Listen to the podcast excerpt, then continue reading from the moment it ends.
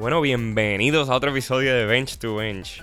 Ha llovido un poquito desde que subí el último podcast, pero la realidad es que he tenido mala suerte. En los últimos dos episodios que he tratado de grabar y publicar, el micrófono se ha dañado, el audio se ha dañado, pero ya creo que la mala racha se acabó porque esta entrevista quedó de show. Como escucharon al principio, ¿verdad? El coquí boricua está en el fondo y la razón es porque hoy tenemos un invitado que conoce muchísimo del tema. Eh, Billy Santiago. Él es egresado de UPR Macao y tiene preparación en manejo de vida silvestre, conservación y ha participado en un sinnúmero de actividades eh, de conservación de diferentes especies en Puerto Rico y en Estados Unidos. Pues como parte de su pasión por la conservación y las especies boricuas, pues él comenzó este programa o esta organización que corre él completamente que se llama Salvemos los Coquíes.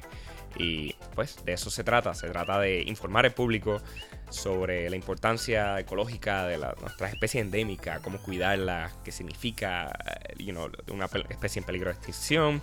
Y nada, eh, nos fuimos en brote, hablamos muchísimo, no tan solo de los coquíes, sino de, su, de los otros proyectos que ha corrido y también especies invasoras, los efectos del huracán María en diferentes ecosistemas. Bueno, la realidad no le voy a dar mucha larga al asunto porque la entrevista está larga, pero está buenísima. Así que los dejo y gracias por sintonizar.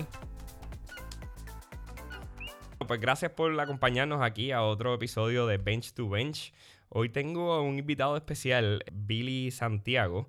Él tiene un proyecto que se llama Salvemos los Coquíes y en él trata de informar al público y tratar de, promover proyectos de conservación a uno de los íconos más grandes de Puerto Rico, ¿verdad? En cuestiones de, nuestra fauna, que es el, coquí.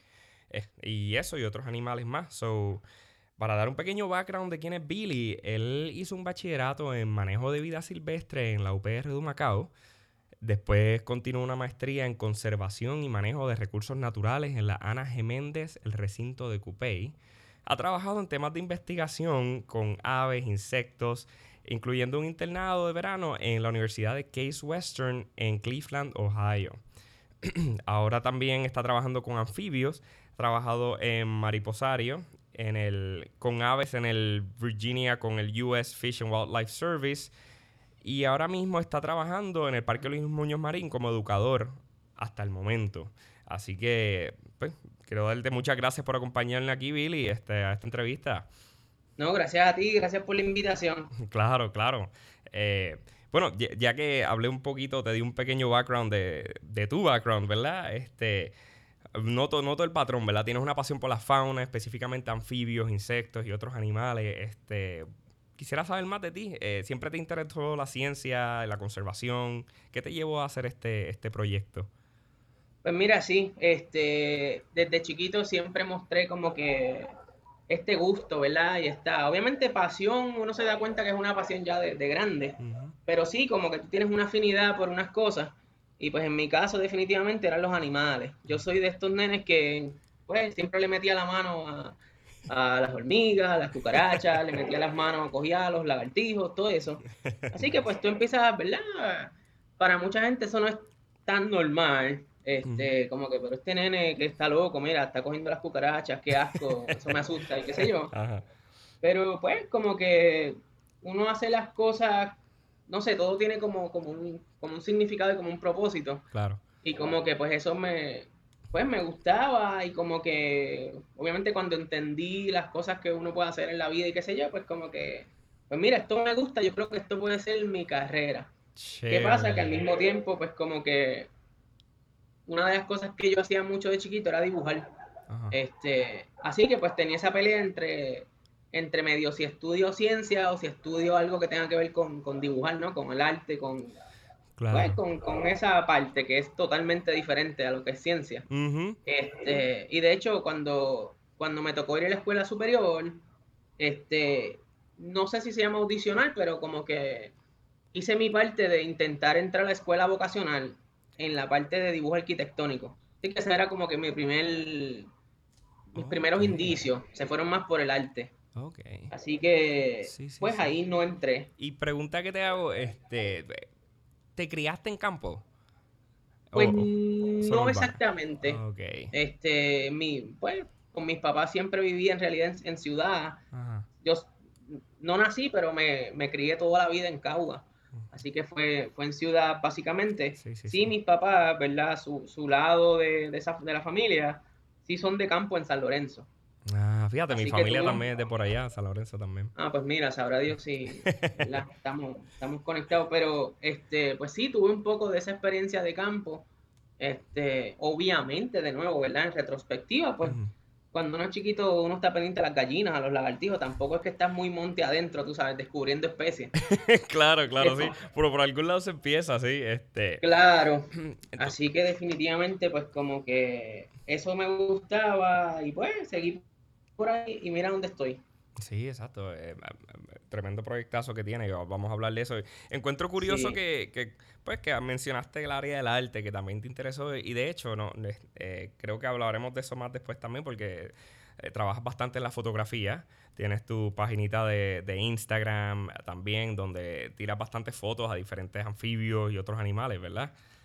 Pues sí, este, la parte del dibujo no la perseguí mucho porque, pues, dibujo, pintura, el arte y eso, yo soy daltónico, así que ah. no me llevo bien con los colores. Sí, sí. Y pues eso me dio trabajo, me dio mucho trabajo. De hecho, este, lo dejé, como que lo había dejado por mucho tiempo y en Humacao, de hecho, dieron una vez durante mi bachillerato el curso electivo de ilustración científica y lo tomé. Okay. Y ahí como que reviví un poco, ¿verdad? Eso esos talentos ocultos.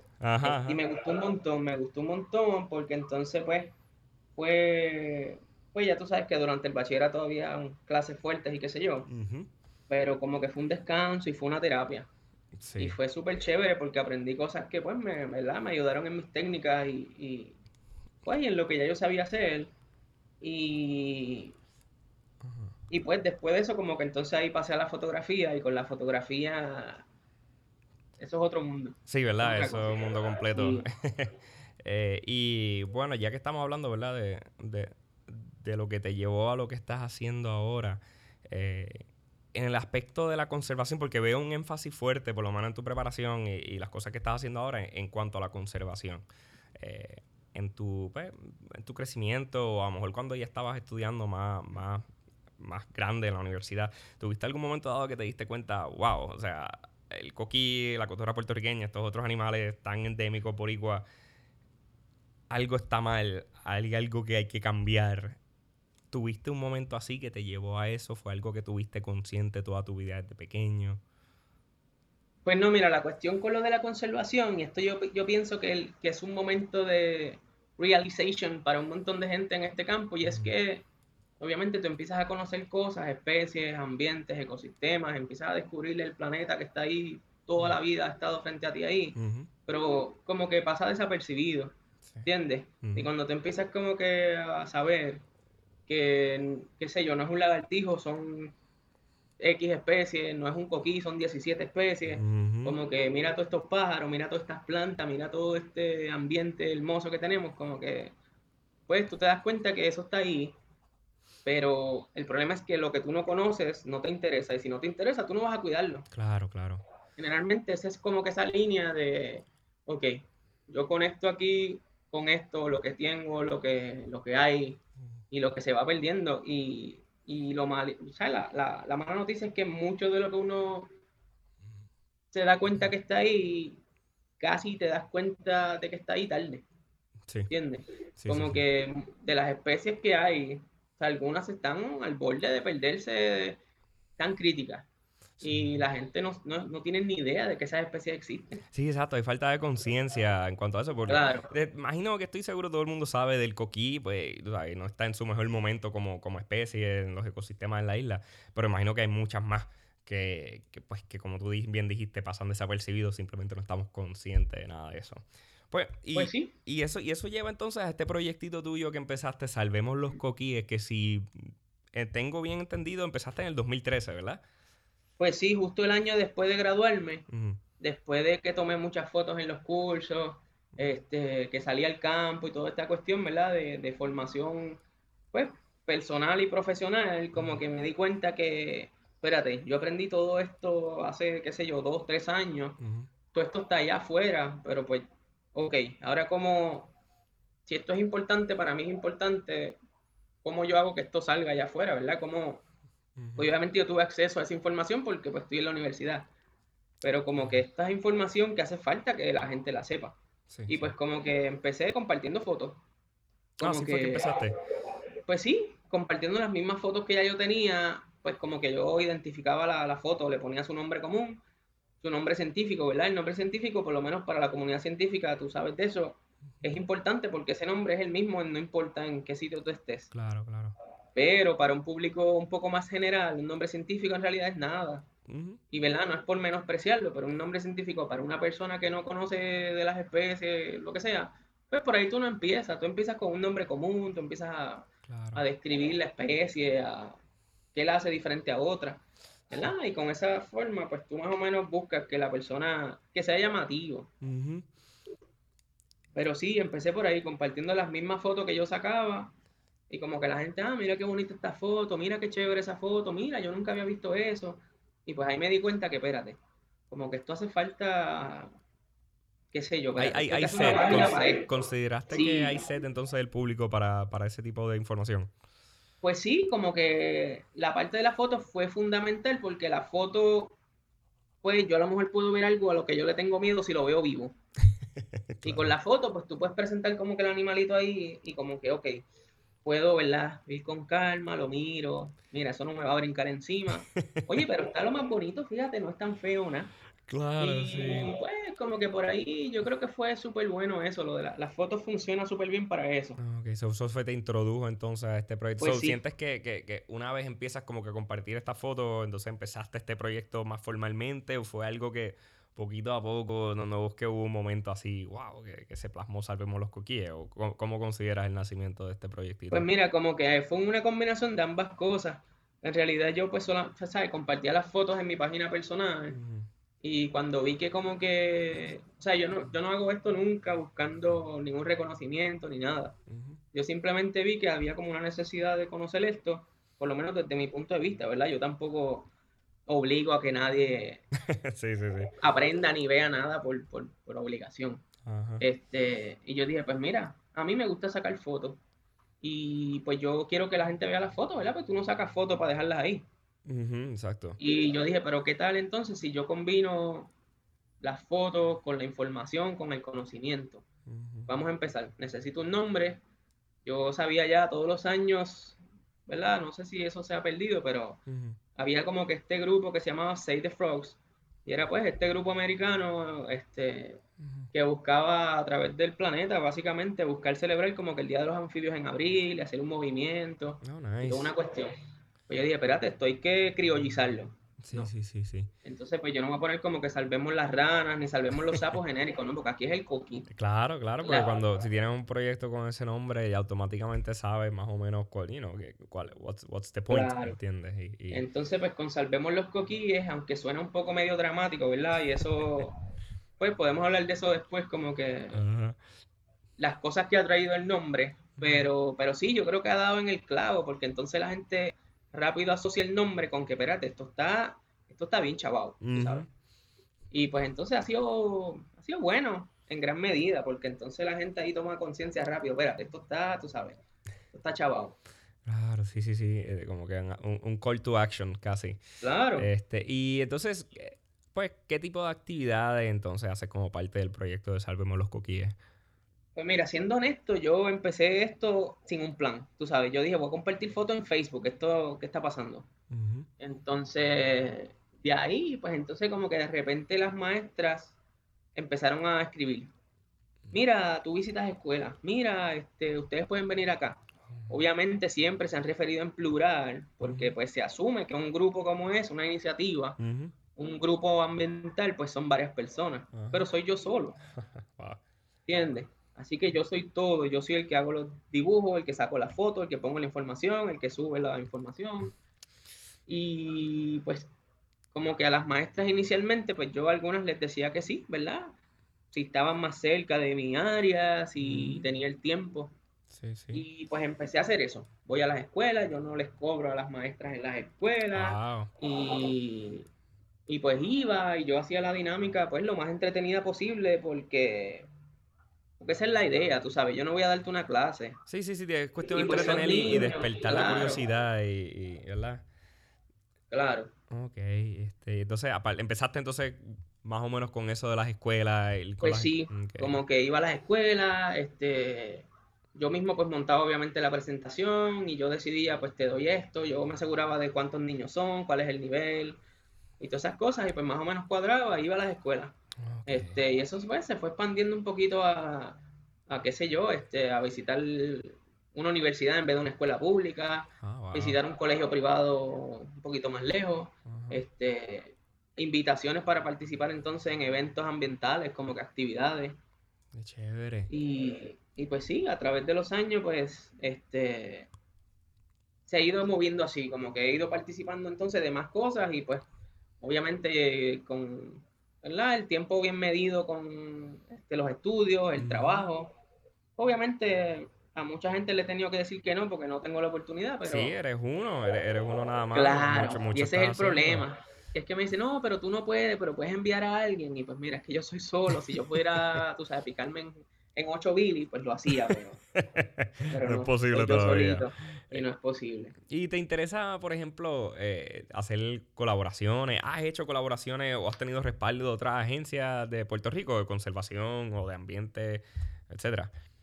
Pues mira, este he tenido, por ejemplo, apoyo y he tenido colaboraciones con Para la Naturaleza. Mm, ¿Verdad? Tanto en términos de Salvemos los Coquíes como en términos de Billy, el biólogo profesional. Ajá.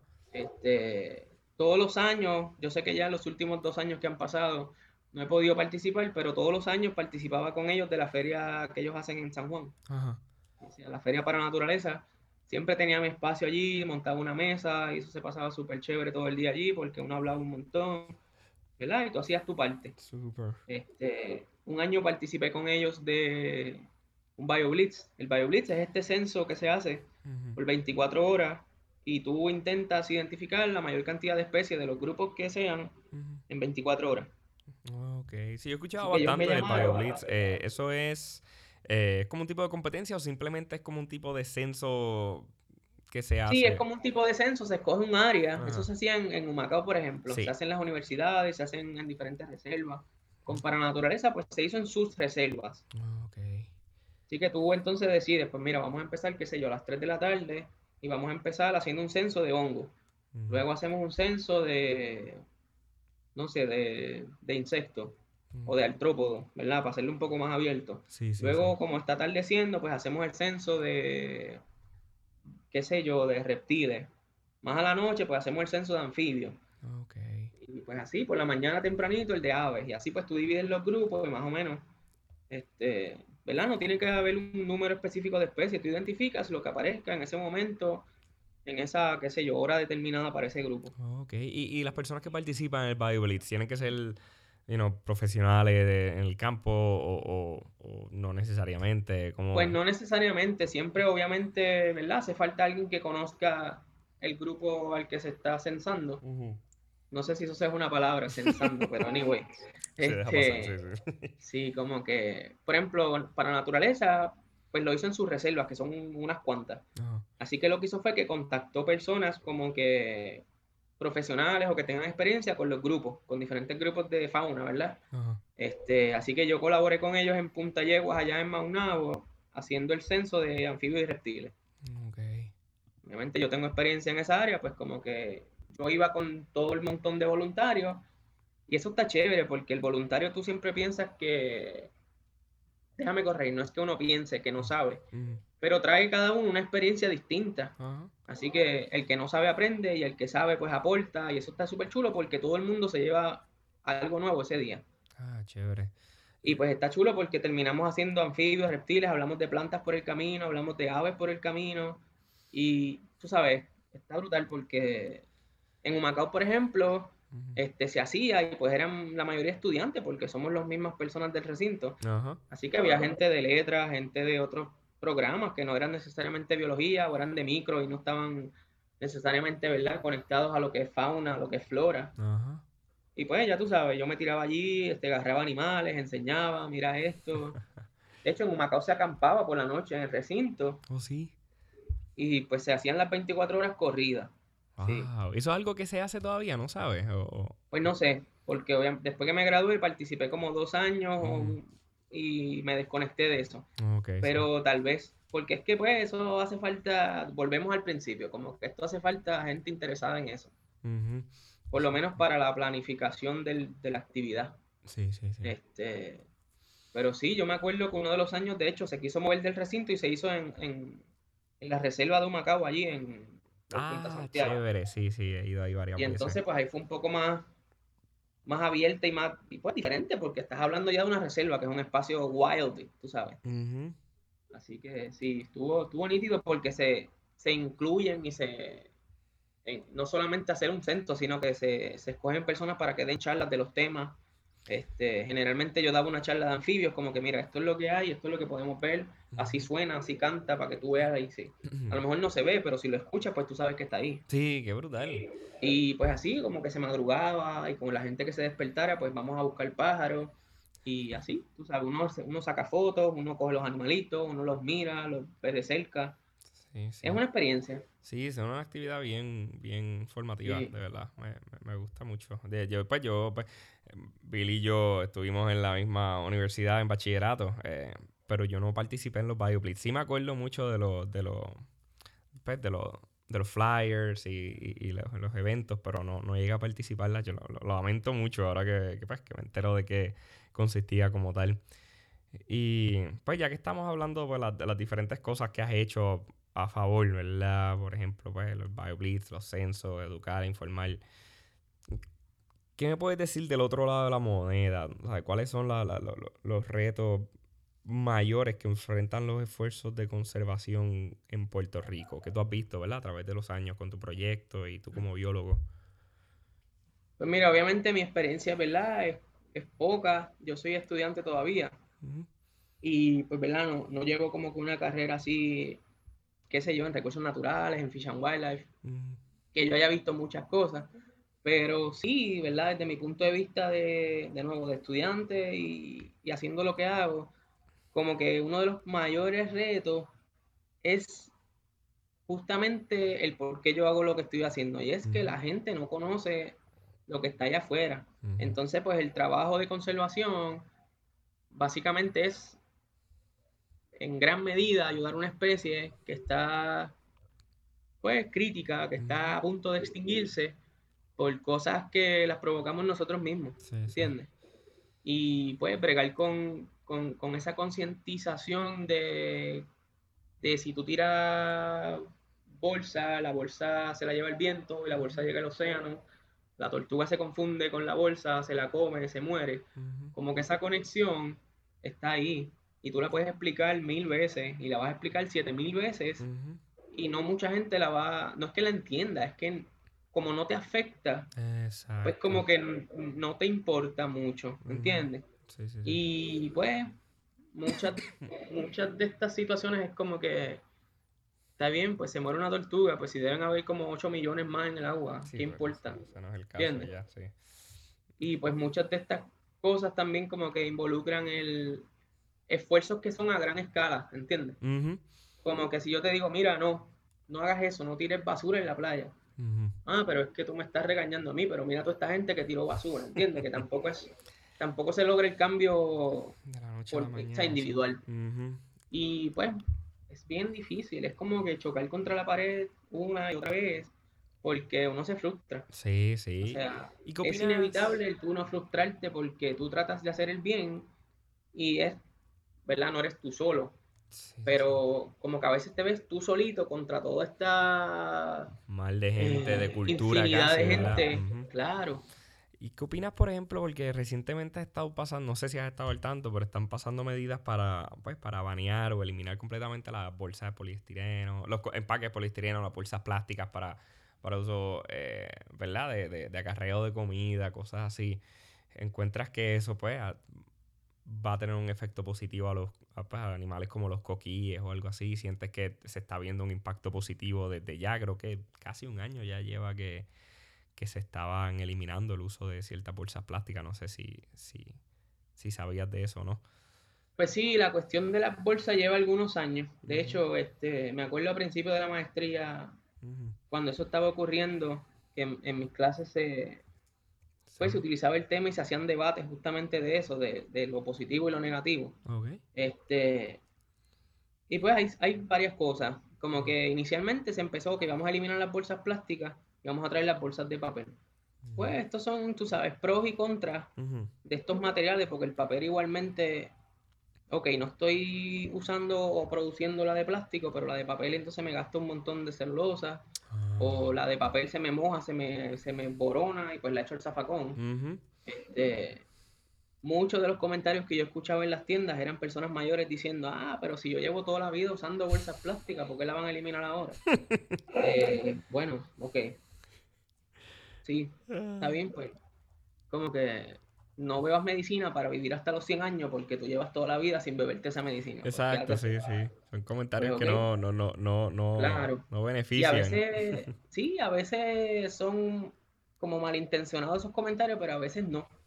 Y a veces son personas que pues simplemente no conocen el, ¿verdad? El, el- lo que sería un beneficio a largo plazo, porque tampoco estás tratando de remendar un problema ambiental que se ha ido acumulando, tú sabes. Claro, sí, es un problema Como mundial que- porque ahora mismo, Claro, eh, eh, you know, los países, eh, países grandes, Estados Unidos, India, China, están produciendo una cantidad de salvajes de, de, de, de, pues, de plásticos, de, de contaminación, por un montón, bueno, por un tubo y siete llaves, que, que- que es claro. un problema global y un problema cultural que es bueno que Puerto Rico esté tratando de, buscar contribuir su granito de arena, pero es algo Mm. que va, va, hay que ir más allá para llegar al, al- al- pues, al- a la raíz del problema. Claro. Sí. Lo que pasa es que mucho también del problema es que, pues, tú tampoco te puedes como que dejar, pues, que sea una máscara toda esta cuestión, este, de vamos a eliminar las bolsas, vamos a eliminar los sorbetos, vamos a reciclar, porque todo eso es mucha palabrería y si no hay un efecto que sea un beneficio, pues no se hace nada, ¿entiendes? Entiendo. Sí, Porque sí. pues sí, vamos a eliminar los sorbetos y pues, ok, no vamos a usar los sorbetos. Eh, ok, no vamos a usar bolsa, pues está bien. Yo te compro todas las que tú quieras que son reusables, olvídate. Las dejo en el baúl, ahora tengo 8 millones de bolsas en el baúl y pues tú te sigues beneficiando porque pues tú me las vendes y ahora yo las tengo ahí en el baúl y las uso. Ok, Ok, ok. Sí, cambiando un problema por otro casi. claro. Entonces hablamos de reciclaje y se recicla lo, lo plástico y se recicla el número tal y recogemos cartón, recogemos las latas. Pero tú, o sea, al final del día nadie se pregunta si en realidad eso se recicla, si en realidad eso llega al, al sitio, si eso se tira en un vertedero y se acabó. Si eso después que el trote del reciclaje se lo lleva, en realidad lo junta con la basura regular y eso se pudre ahí en, en un vertedero. Sí. ¿Entiendes? Y he escuchado y he leído varias, varias noticias sobre eso, ¿verdad? Que como la mitad de lo que uno supuesta, por lo menos acá en Estados Unidos, si, no- si mal no recuerdo, no sé si fue en Puerto Rico, eh, que por ejemplo la, la mitad de lo que uno recicla termina en el, en el vertedero como quiera. Eh, Claro, posiblemente más. Sí, está ahí, es como Sí. que frustrante, ¿verdad? Porque Uno, uno piensa que está haciendo el, el- el- poniendo el granito de arena de uno, pero... Pero pues es- Claro. lamentable. Oye, y pues, si no lo, si no lo tienes al momento, está bien. eh, pero, ¿sabes, por ejemplo, cómo están, o si está, si esa información existe, eh, los números de los coquíes ahora mismo, los últimos 5, de 6, 10 años, ha ido bajando drásticamente, la, la población en Puerto Rico se ha mantenido, está empezando a mejorar. ¿Hay algo Pues mira, sobre eso? En términos generales, ¿verdad? Yo no tengo la última data porque pues yo tampoco, o sea, yo no estoy en el campo, yo no estoy trabajando directamente con los coquíes, así que no, no siempre Claro, tengo esa información. Pero sí, te puedo decir, mira, son 17 especies. De esas 17 especies hay tres que se consideran extintas. Oh. Este, de esas tres, la, la última, como desde los años 90, Ajá. no se ve ni se escucha. Porque de nuevo, tú tienes una especie que tú a lo mejor no la puedes ver, no la encontraste, pero si tú la escuchas, tú sabes que está ahí. Ajá, ajá. Así que eso cuenta, pero ninguna de las dos, desde los 90. Ok. Así que cuando pasa eso, con una especie como el coquí, que es una especie pues pequeñita, Ujú. este, que pues definitivamente es difícil decir finalmente si se, si se extinguió o no, porque pues tú no viste el último Exacto, sí, no, frente a ti. no hay un sign que dice soy el último y me morí. Exacto. Pues como que más o menos, pues tú estimas como que, ok, han pasado 10, 15, 20 años, pues mira, yo creo que ya eso no va para ningún lado. Ok. Pues sí, hay tres especies que se consideran extintas, pues ok, quedan 14. De esas 14, 10, ¿verdad? Eh, están bajo algún nivel de, ¿cuál es la palabra? Bajo algún nivel de... de Danger, de, de alguna manera. Sí, eh, de, en algún nivel crítico, tú sabes, o están en peligro de extinción. Eso es una división de, de más o menos las poblaciones como estén y cuán afectadas estén. Ajá. Pues se determina si están críticas, si están críticos y otra palabra, si están en peligro de extinción. Pero sí. Y mucho de esto es por cuestiones de, de deforestación No, y por cuestiones del hábitat. El hábitat está chavado con J Sí, sí. y, y pues esto afecta a las especies. Porque uno no lo cree, uno dice, bueno, yo aquí tengo calor y abro las ventanas, Hmm. pero allá afuera la cosa está difícil. Sí, y el, hasta ahora entonces me dijiste que son 17 especies. Creo que fue uno de los profesores de Humacao, ¿verdad? Este, encontró uno, ¿verdad? Eh, fue uno de los Sí. que descubrió Neftalí Río, Neftali ¿verdad? Ríos, el doctor Neftali Ríos, este, como para el 2005 por ahí, mientras él hacía su tesis doctoral, Ah, mientras hacía la tesis, wow. Sí, mientras trabajaba su tesis doctoral encontró una especie. Y de hecho en su tesis, uno de los capítulos es la descripción de, de ese, de ese coquí. Ah, y una cosita chiquitita, que, ¿verdad? Sí. del del chavito de 10, Pues creo sí, que. es la especie más chiquita que hay en Puerto Rico, la que cuando se reproduce, la que pone menos huevos. Y Ah, de hecho, este, se encontró y se enlistó rápido este, en peligro de extinción. bendito. Porque su hábitat es bien limitado y es como que bien particular allí en, en, dentro de la base naval allí en Sabana Seca. Ajá. Y, y, pues un área, es como un humedal, este, y pues tiene unas características bien particulares y es donde único se sabe que está esa especie. Así que si tú Ah, eliminas ese parchito, pues se, se fue la especie con todo. Sí, sí. Así que, Y ahí, este, y again, si, si no sabes esta información, mala mía, te la estoy tirando así eh, eh, de la manga, como dicen. Eh, pero existen programas ahora mismo corriendo en Puerto Rico para tratar de, de, mitigar más deforestación en específicas áreas, ¿sabes? Porque aquí en Estados Unidos pues tienes el EPA, ¿verdad? Específicamente que te funciona de manera tal que si tú quieres construir un hábitat donde hay una especie en peligro de extinción, pues eh, bien difícil, ¿sabes? Y te ponen un montón de roadblocks para, pues, para proteger al, al- al animal. Hay, hay cosas así similares corriendo en Puerto Rico o están, son bien maleables, ¿qué, qué me puedes pues decir? mira, este, aquí en Puerto Rico tenemos, no sé si una bendición o una maldición, pero aquí tenemos la cuestión de que aquí hay cosas que son este, a nivel federal y otras que son a nivel pues local de Puerto Rico. Así que muchas de estas especies, si Fish and Wildlife, por ejemplo, que es de Estados Unidos, este, se involucra, pues muchas de estas especies tienen protección a nivel estatal y a nivel federal. Este, que los proyectos, pues, ¿verdad? Eh, sean efectivos, pues mira, sí, pero entonces las personas detrás de estos proyectos, pues no son muchas, ¿entiendes? No hay mucha gente que sea bien diestra en, en, en- en muchas de estas faunas, así que tú ves que en muchos de los proyectos, pues a veces son las mismas personas, Ok. ¿entiendes? Y por lo menos, ¿verdad? Hemos tenido la suerte, y esto no es Puerto Rico nada más, esto es pues todo, que antes los proyectos, por ejemplo, había una especie en peligro de extinción, digamos, qué sé yo, el coquí llanero, que fue el que encontró Neftali hace algunos años, Ajá. pues vamos a hacer un plan y un, este, un plan de recuperación, pues se hacía dirigido a la especie. ¿Cómo yo puedo salvar la especie? ¿Cómo ayudamos a la especie? Y todo, ¿verdad? Un papeleo de esta cuestión. Pues eso se probó que no funcionaba porque entonces la especie no está solita en ese hábitat. ¿entiendes? Ok. Así que esos planes de manejo y de ayudar a la especie, de recuperarla, se han ido moviendo a que si tú ayudas el hábitat de la especie, Ujú. tú ayudas y beneficias tanto la especie en peligro como el resto de los que estén allí. Así que, pues esos planes se han abierto. Es más como que a nivel ha tenido ahora. Claro, eso ha tenido mucho más éxito. Porque, no sé, digamos el patio de la casa de quien, de cualquier persona. Yo quiero ayudar a los lagartijos que están en mi patio. Pero es que el lagartijo no está solo en el patio. ¿verdad? Y el patio no es solamente el lagartijo.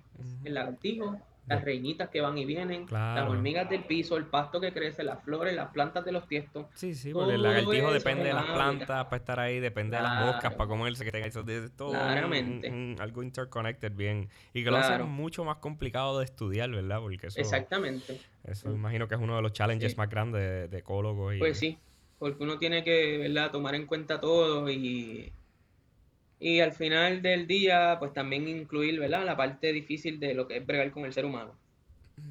Eso nunca se puede quedar fuera.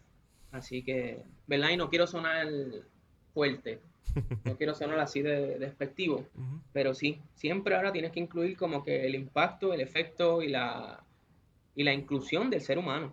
Sí. Porque incluso si fuese que es en el patio de una casa, pues tú tienes que pedir autorización de esa persona para ir al patio.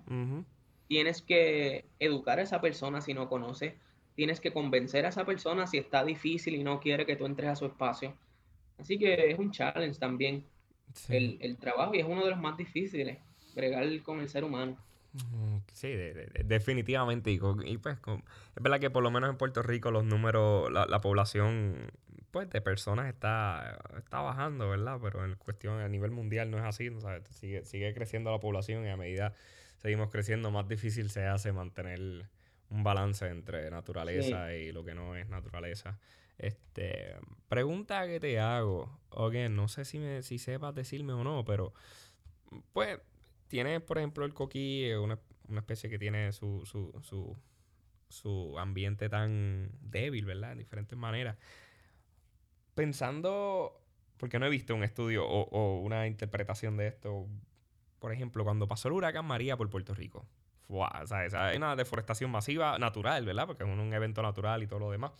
Pero eso se puede cuantificar si ha tenido un impacto negativo en la población de los coquíes, ya sea alguna especie en particular, de todo. Eh, ellos tienden a ser resilient a esas cosas. ¿Sabes si, si... Estoy seguro que, o es neutral o es negativo, ¿verdad? Definitivamente. Pues mira, se pueden ver de todo. Honestamente se puede ver de todo. Y, ¿verdad? Para empezar por el principio, como que hay estudios que, han, que hacen profesores, tanto en Río Piedra, en Macao, en Puerto Rico. Obviamente estos estudios pues son, o sea, eso no, salen el nuevo día, ¿verdad? Son estudios que se hacen o que toman tiempo, ¿verdad? El huracán María fue una oportunidad, voy a decir buena, ¿verdad? En el sentido de que académicamente, ambientalmente, pues tú tienes la oportunidad de ver unas cosas después de un huracán desde cero, ¿entiendes? Este, no es que fue bueno que pasara María. No, claro, claro. Desde un aspecto eh, eh, observacional eh, ecológico. Claro, desde un aspecto científico, pues mira, tienes ahí una oportunidad de una cosa que pasó, hizo un desastre, y ok, vamos a empezar desde cero a ver qué fue lo que sucedió. Hmm. Por los coquíes, tú tienes especies que muchas de ellas viven en el suelo. Así que piensa que al pasar un huracán, tumbar tanta vegetación, pues ahora tú tienes un montón de hábitat en el suelo. El problema es que pues no necesariamente pues sea hábitat eh, viable o no necesariamente ahora tengo mucho hábitat, pero a lo mejor no tengo alimento. Este, pues muy probablemente muchas de estas especies con las lluvias torrenciales, con el viento, con todo lo que pasó, muchas se tuvieron que haber muerto, muchos individuos murieron.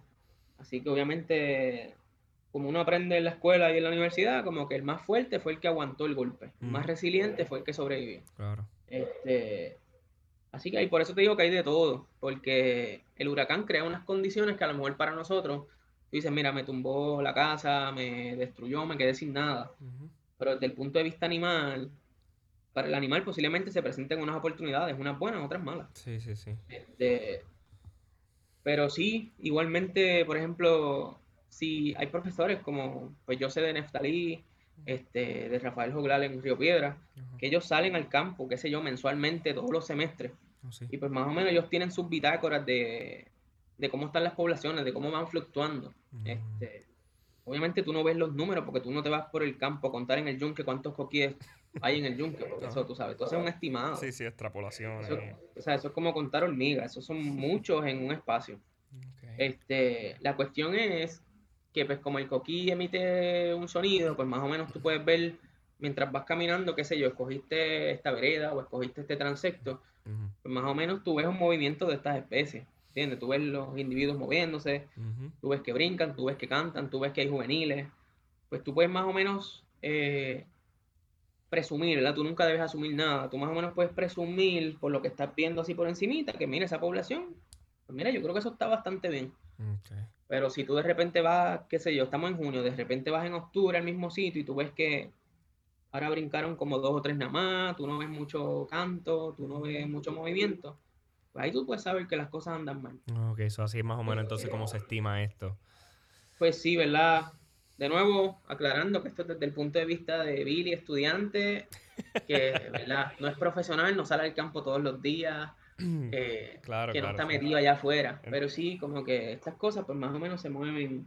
Entiendo, entiendo el disclaimer. ahí. Este, Sí. pero, y entonces, pues hablamos de, de aspectos, pues, you know, deforestación, hablamos de, de efectos naturales como huracán María. Y hay, por ejemplo, especies invasoras ahora mismo que están creando algún tipo de amenaza para, para estos animales. Eh, ya no, porque hay, por ejemplo, hay, no, no sé que se los estén comiendo necesariamente, pero que estén, you know, eh, eh, compitiendo por el mismo nicho ecológico, por ejemplo. Eh, ¿Hay algo Pues ahí de eso o no mucho? Pues, pues, pues, pues. eh, Puerto Rico ha sido como que como una sede de muchas especies introducidas Ujú, por diferentes razones, ¿verdad? No, no vamos a recordar ni hablar de introducciones, por ejemplo, como la de la mangosta, que se trajo a Puerto Rico para controlar las ratas. Oh, Y sí, pues no sabía eso. Pues sí, se traen las mangostas para controlar el problema de las ratas en Puerto Rico. En Puerto Rico, de hecho, todos los mamíferos que hay en Puerto Rico, a excepción de los murciélagos, que son como tres especies, todos son no de Puerto Rico. Oh, Obviamente se han naturalizado en el proceso. Los gatos, los perros, las vacas, los caballos, los cerdos, claro. los monitos que hay por ahí sueltos. O sea, todas esas cosas, nada de eso es de aquí. Mm, Eso se trajo aquí o como mascota, como producción, como alimento, como lo que sea. Sí, sí. Pero eso no es de aquí. De aquí son los murciélagos.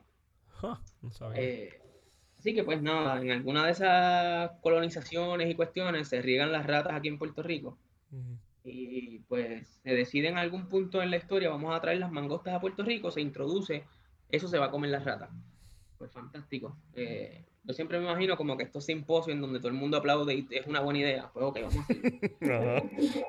Pues se trae la mangosta y resulta que la mangosta tiene un hábito diurno y la rata pues tiene un hábito nocturno. Oh, Así que pues, ¿verdad? Eso se tiene que tomar en cuenta porque pues esas son las dos opciones. O tú tienes un hábito diurno, estás activo durante el día y duermes de noche. O tienes un hábito nocturno, estás activo durante la noche y pues regularmente duermes, descansas durante el día. Pues estos animales muy pocas veces se han encontrado porque uno está activo cuando el otro no. Así Wow. que pues, ¿qué pasa? Que entonces introduces una especie que se come muchas cosas. Así que eso es un problema. Introduces un depredador. Introduces una especie que se come no solamente a la que tú introduces para que se coma. ¿verdad? Como que eso fue una idea buena desde el punto de vista, tengo una especie introducida, la rata, pues introduzco a otra que se va a comer la introducida, ¿verdad? Como que un mal ataca a un mal. Claro, claro. Pero, pues, no se encontraron y la mangosta tiene que comer. Así que pues se come las, las serpientes, se come los lagartijos, se come las ciguanas. Y pues todas esas especies que son de aquí, como aquí no hay mangosta, pues no tienen defensas naturales contra una mangosta. Claro. O sea, no saben cómo, ¿verdad? Yo no quiero pensar que la pobre culebra no sabe cómo pelear contra la mangosta. Pero si nunca se ha encontrado una mangosta en su vida, como que generacionalmente, genéticamente, evolutivamente, no sabe qué es eso, pues no tiene defensa contra la mangosta. Claro, sí. Así que pues, la mangosta obviamente le gana y se la come. Este, así que pues, así ha pasado. Aquí en Puerto Rico, por ejemplo, especies introducidas, y eso ha ido de, de, de mala a súper peor. Como que aquí hay, por ejemplo, los monos que están en, Dios mío, en Cabo Rojo me parece que hay monos, en, en Cayo Santiago hay monos que usaban para experimentos y se han, suel- se han suelto por allí. Eso es un problema.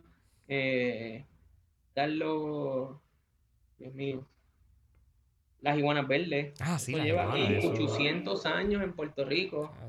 Este, y eso yo me acuerdo de pequeño verlos en los pechos, los lagartijitos estos verdes a 5 pesos y la gente con los liches y tenían el- la iguana en el cuello y unas cuestiones ahí. Sí, me acuerdo. Este, pero la iguana llevaba tiempo antes de eso, tú sabes. Eso fue como que un impulso de seguirle añadiendo esa población introducida. Este, aquí también hay las mangostas que te, te dije ya. Aquí está el pez león, por ejemplo, en el, en el, pues, en el ecosistema acuático. Ujú. Este, aquí hay un montón de cosas introducidas. Lo que pasa es que muchas de esas cosas pasan desapercibidas, ¿verdad? Sí, Si hablamos en el mundo de los anfibios, que es pues la parte en donde pues yo más le hago caso, este, en anfibios tenemos alrededor de 5, 6 especies introducidas. Las más conocidas son el sapo de la caña, que es el sapo que uno ve en las casas. Oh, se ha introducido.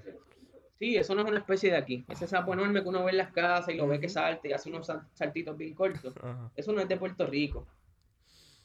Este, ese sapo es este de. Dios mío, se me olvidó el país. Este. Nada, es de Sudamérica, es de. Surinam. Este, y se introduce en Puerto Rico como para el 40, más o menos por ahí, 30 y pico, 40 y pico, para que se comiera, por ejemplo, eh, se llama sapo de la caña porque se introdujo para que se comiera el caculo. ¿Sabes lo que es un caculo? Sí, claro. eh. Este insecto es un escarabajo que vuela de adulto y choca contra la pared, contra la ventana y cae para atrás para arriba. Sí, Pues el caculo, antes de ser esa etapa adulto volador, es una larva.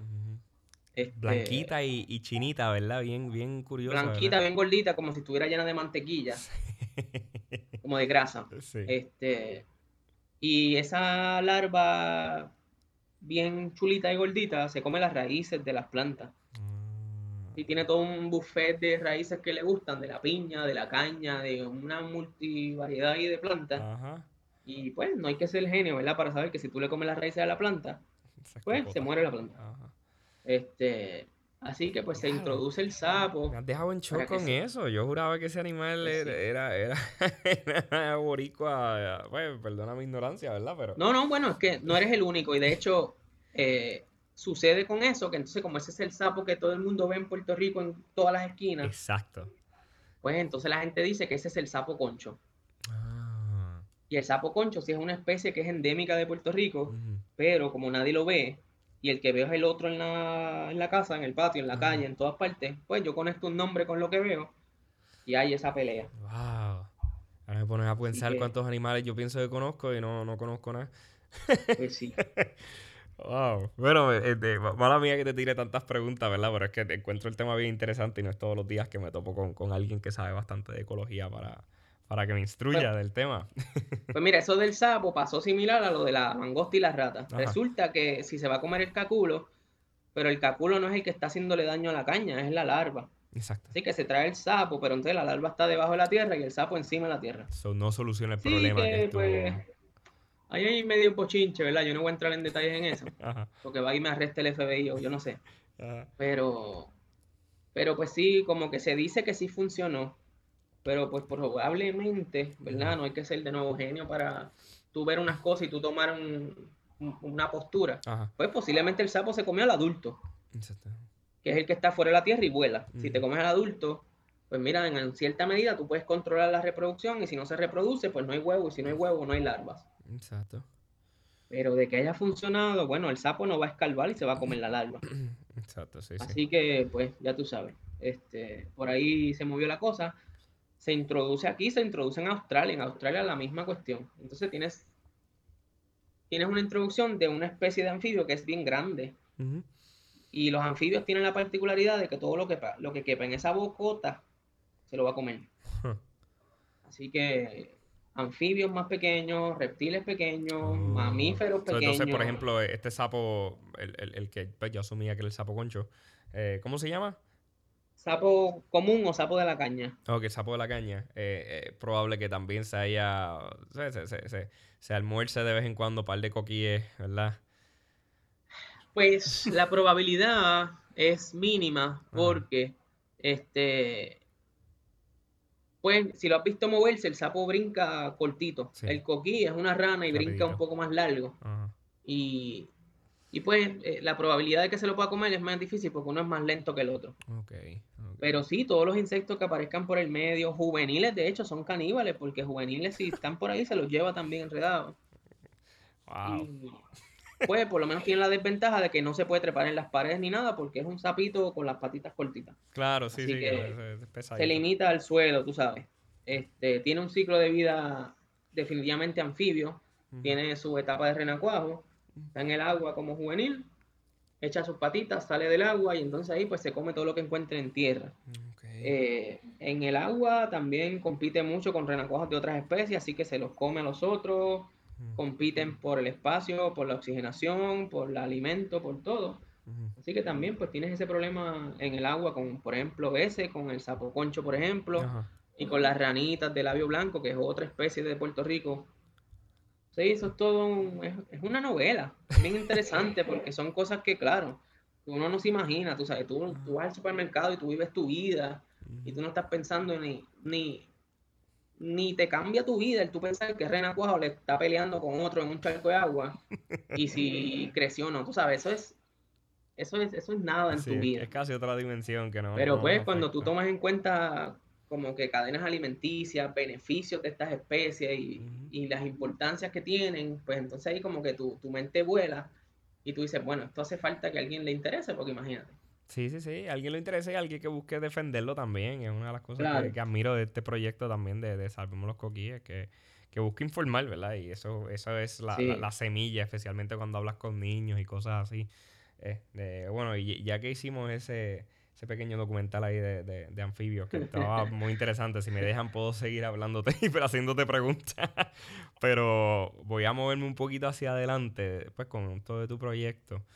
y quisiera hablarte, preguntarte, ¿verdad? De, de, de, cómo te ves moviéndote en el futuro en este proyecto. Que si consideras, por ejemplo, que esto es algo tuyo personal como un hobby bien apasionado tuyo o lo ves como que expandiéndolo en futuro, colaboraciones, cosas así?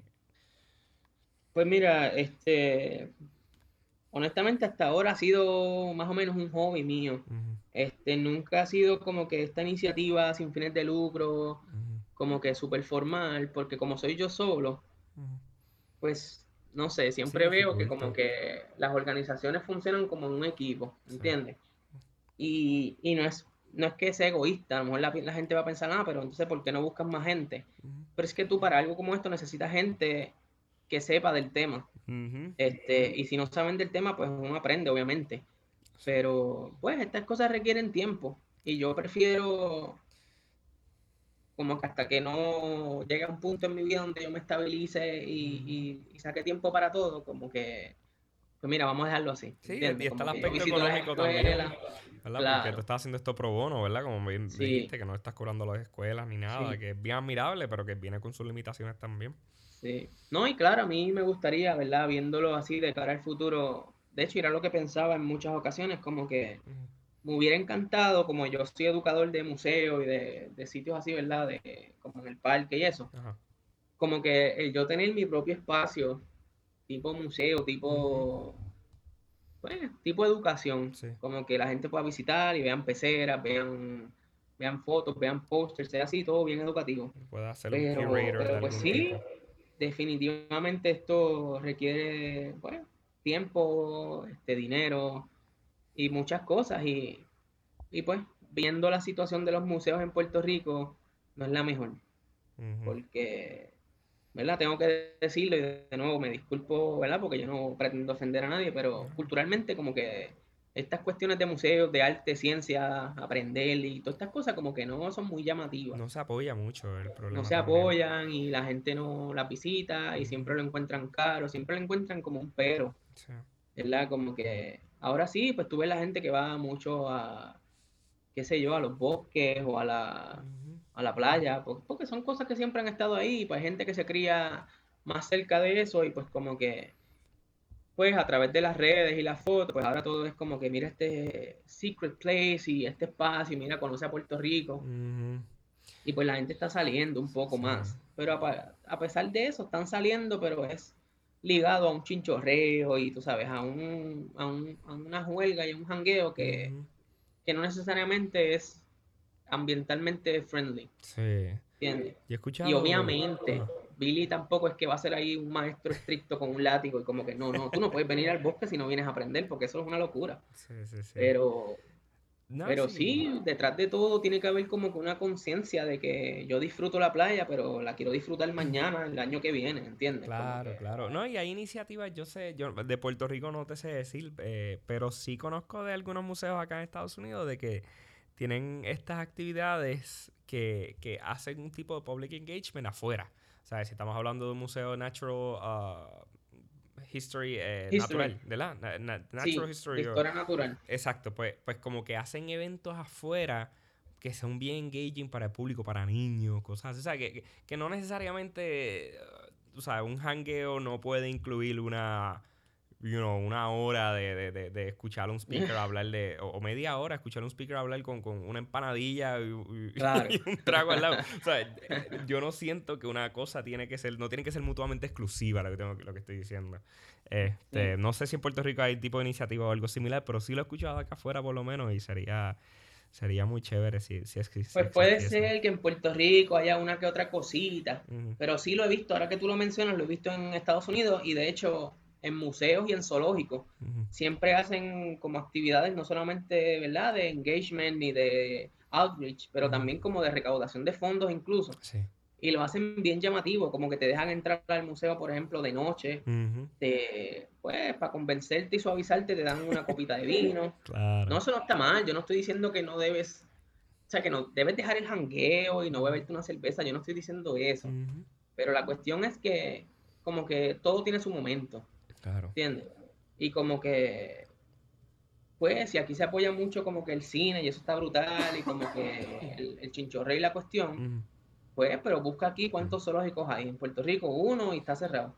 Como que de ciencia, pues mira, el Parque de la Ciencia allí en Bayamón todavía existe, pero pues van bien poca gente seguramente al año, si es que está abierto después de María. Sí, sí, Como sí. que aquí las cosas en realidad no, no sé, no llaman suficientemente la atención y cuando la gente los visita, pues también como que no te no te hacen no, no hacen un engage ahí para que la gente quiera volver ni, Sí, sí, sí.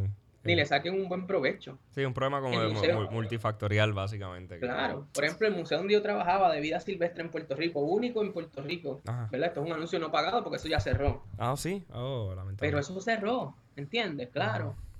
Entonces, pues, pues, como que no había, un- no hay, no había ni hay ningún sitio como ese en Puerto Rico. Bueno, sí, el Parque de la Ciencia tiene algunas cositas parecidas, pero, Ujú. pero es un museo de animales del mundo.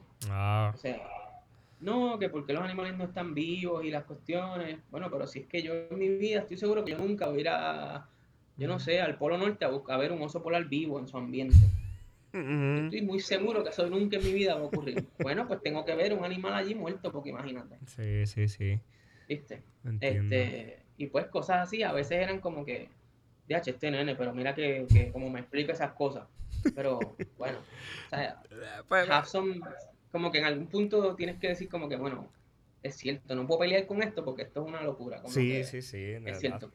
Yo no voy a ir al. Congo a ver los gorilas. Digo, yo no sé dónde yo voy a estar en cinco años, pero de nuevo, como que, tú sabes, hay cosas y pues hay cosas.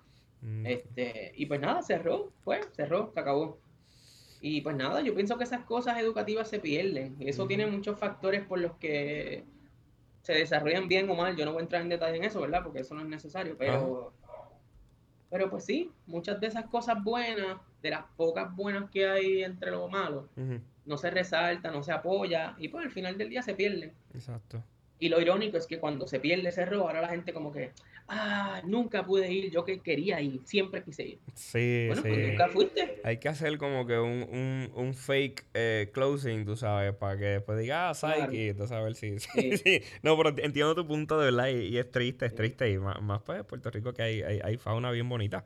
Aunque ahora, ahora después de esta conversación, no sé qué fauna de Puerto Rico sea de Puerto Rico de verdad. Me has hecho dudar mil cosas, así que voy a tener que informarme un poquito más. Pero mira, vamos a hablar un poquito más de... de ¿Cuál ha sido, por ejemplo, tu, el momento más gratificante que tú has tenido con Salvemos los Coquíes en los diferentes proyectos que has participado? Ese momento gratificante llegó yo en hace algunos años, no sé en verdad la fecha, no, no estoy seguro, pero eh, conocí a un muchacho que me contactó porque él encontró uno- unos huevitos de coquí en su casa y él quería información. Obviamente yo le dije, mira, yo no sé cuándo van a nacer, ¿verdad? Porque yo no soy, o sea, yo no soy ginecólogo obstetra de coquíes, yo no sé, yo no te puedo ver como decirte, ah, pues mira, le faltan dos semanas y tres días para nacer, olvídate que eso... ¿Por qué? Porque él quería grabarlo, así que él quería ser lo más específico posible. Mm, Así que él me envió una foto y le dije, mira, yo no sé, pero qué sé yo, digamos que en una semana salen. Tú sabes, te di un estimado, pero it wasn't, Un- no era un- una cosa un ahí súper- educated guess. Un, un educated guess, Claro. como dicen acá. Pues resulta que estaba súper erróneo porque nacieron al otro día. Ok. La cuestión fue que, pues mira, tuvo la suerte del universo que llegando a su casa los vio naciendo, sacó la cámara, sacó fotos y grabó. Pues entonces me dijo, mira, que tú me ayudaste un montón con la identificación, la información, me diste toda una charla, me, me instruiste, aprendí cosas nuevas. ¿Qué tal si yo te utilizo para hacer un video educativo? Oh, wow. Y me, o sea, me dijo como que, ¿sabes? Yo no te voy a cobrar nada, lo hacemos entre los dos y tú provees la información científica y yo pues proveo las imágenes y lo que grabé. Y yo, pues mira, este, ¿qué tal si no me grabas y simplemente pones mi voz, una cosa así? Porque de nuevo, yo no necesitaba que la gente supiera que de Bayamón, este, yo no necesitaba que la gente supiera quién yo soy ni nada de eso. Me dijo, no, pero date a conocer que lo que tú estás haciendo es súper bueno. Así que, pues nada, Qué lindo. me, me dijo y me dijo y me dijo hasta que me convenció. Y pues nada, la historia larga corta es que pues nos reunimos un día en Gurabo, Ajá, en un parque como a las 6 de la mañana, porque pues quien sabe de fotografía y cuestiones, ajá. este, esa es la hora como que de golden hour, cuando está el sol ahí bien bonito y toda la cuestión. Ok. Y pues nada, me grabó. Yo hice como un documento con la información que yo quería decir Ajá. Y él me grabó. Como que no había nadie en el parque, excepto él grabando, yo hablando y un perrito en una mesa literalmente mirándonos. No había más nadie. Y está, Y pues está en video. YouTube, está en YouTube el Está video. en YouTube el video, está en YouTube, se llama Coquíes Naciendo, me parece que se llama. Ajá. Tiene, qué sé yo, como 45 mil views. Qué nice. Pues mira, voy a, voy a, pues voy a incluirle, te voy a pedir después ese link para incluirlo en la información del, Así del, que- del pod- del podcast. Eh, y, Y pues nada, yo pienso que el video tuvo como que su, su efecto positivo, lo tuvo y como que la gente vio y aprendió. Y después de eso, pues entonces la gente empezó a reconocerme como Billy es la persona de los coquilles. Mira el muchacho de los coquilles. Mira, tú eres, ¿verdad? No era que la gente me pedía autógrafos en la calle, pero la gente en el círculo ambiental Ajá. como que empiezan a reconocerte ya, entonces como que tú eres esta cosa, tú sabes. Como Claro, que, claro. ah, tú eres el de los coquíes y va a sitios, a ferias ambientales, ah, tú eres el de los coquíes. Oye, tú me pareces conocido, tú no eres el de los coquíes. Sí, pues le, sí, le- como pusieron cara al, al, al movimiento Le o a la organización. cara, exactamente. Y eso pues yo pienso que ha sido súper gratificante porque, porque de nuevo, sin buscar un reconocimiento, pues tú más o menos te, Sí, sí. te dejas ver como que eres, pues como que esta fuerza positiva que está haciendo algo desde su, desde su lado. Ujú. ¿Entiendes? Como uno empieza, no, como que tú no empezaste haciendo ruido, tú no, o sea, yo no soy un influencer de YouTube que a los dos días tiene dos millones de views y como que eres gracioso, ¿no? Como que mi, mi, mi cuestión educativa es, es calladita y lo voy haciendo en las redes y voy a las escuelas. Sí, sí. Y quien, quien conoce del movimiento es porque en realidad, pues como que, pues le interesa. ¿viste? Sí, sí, pues mira, de verdad que eso suena suena súper lindo, de verdad. A mí me conmovió y de escuchar la historia nada más, así que voy a incluir definitivamente el link para ese, para ese videito. Y pues vamos a, a ir finalizando la entrevista aquí. Quiero, a mí me gusta cerrar con, pues con esta pregunta específica, ¿verdad? Porque quiero, parte de este podcast y esto es como que inspirar a la gente a, a seguir sus sueños, a, a tener un impacto positivo en la comunidad, ¿verdad? Con proyectos como Salvemos los Coquíes. Eh, pues te pregunto a ti, Billy, ¿qué, consejos tú le darías a otras personas que quieren seguir tus pasos, ¿verdad? Ya sea para ser un líder de conservación biológica en la isla, para, para eh, spread information, para dejarse a conocer de, pues, de esa manera. ¿Qué, qué tú le dirías a ya sea un muchachito de high school, de universidad? ¿Qué, qué consejos le darías? Lo que les puedo decir es que, mira, si usted tiene, tienes un sueño, tienes una meta, tienes como que esta, esta pasión, esta hambre por, por educar y eso te gusta, hazlo, no importa. Ves a las escuelas, que en las escuelas, honestamente, en las escuelas están locos porque jóvenes vayan a darle charlas a los estudiantes, no importa de lo que sea, Sí, porque pues las maestras son una y se cansan y las maestras no lo conocen todo. Y, y siempre es bueno que los estudiantes vean, no a un profesor viejo ya que les dé una charla allí aburrida. No, es bueno que un joven vaya y los nenes se puedan ver reflejados en ese estudiante. Ujú. Que puedan decir, caramba, qué cool, me gustó ese muchacho hablando de insectos.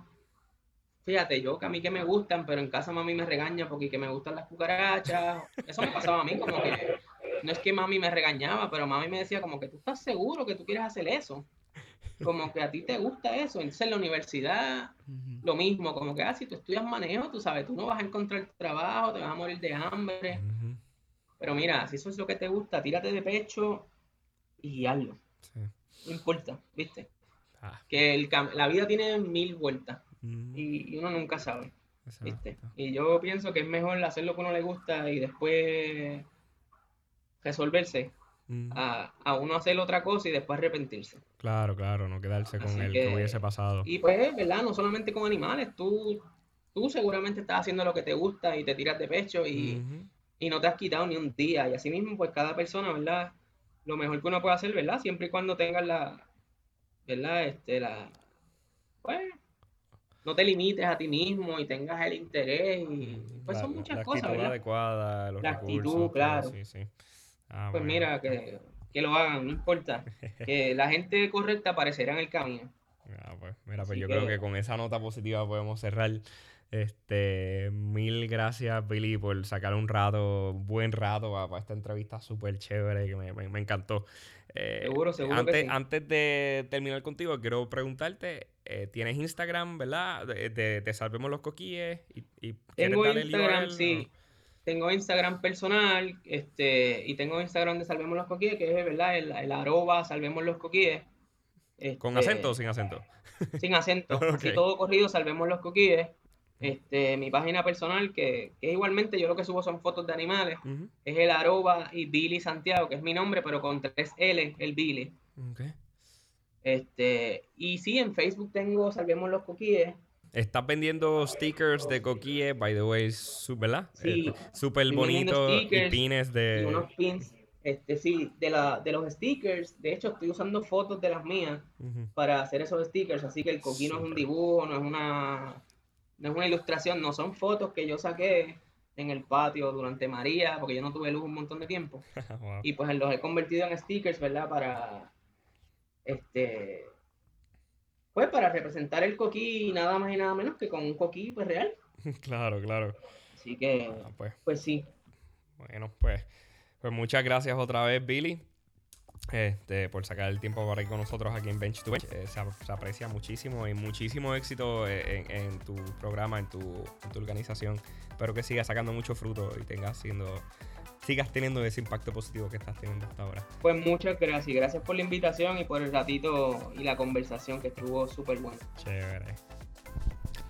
Bueno, pues ahí lo tienen, resumiendo la entrevista con Billy Santiago sobre conservación y su organización de Salvemos los Coquíes, corrido completamente por él. Eh, me gustó mucho que nos pintó un panorama bien real de un reality check, ¿verdad? De cómo están las cosas en Puerto Rico para en cuanto a conservación se refiere, nuestra flora, nuestra fauna, todos estos ecosistemas que son bien allegados al corazón boricua, que están en peligro de perderse y, hay que haber, tiene que haber un cambio de perspectiva cultural completa, ¿verdad? Para, para, para que esto se lleve a cabo. Y encuentro que el programa del la organización de él está promoviendo este cambio en, nociones para mantenerlo. Eh, aprendí muchísimo, no sabía tampoco de, como bien lo notaron, de nada de estas especies invasoras ah, en Puerto Rico. Y espero que ustedes también hayan aprendido mucho. Y nada, próximamente estaré entrevistando más personas sobre diferentes temas. Así que manténganse en sintonía con Bench to Bench.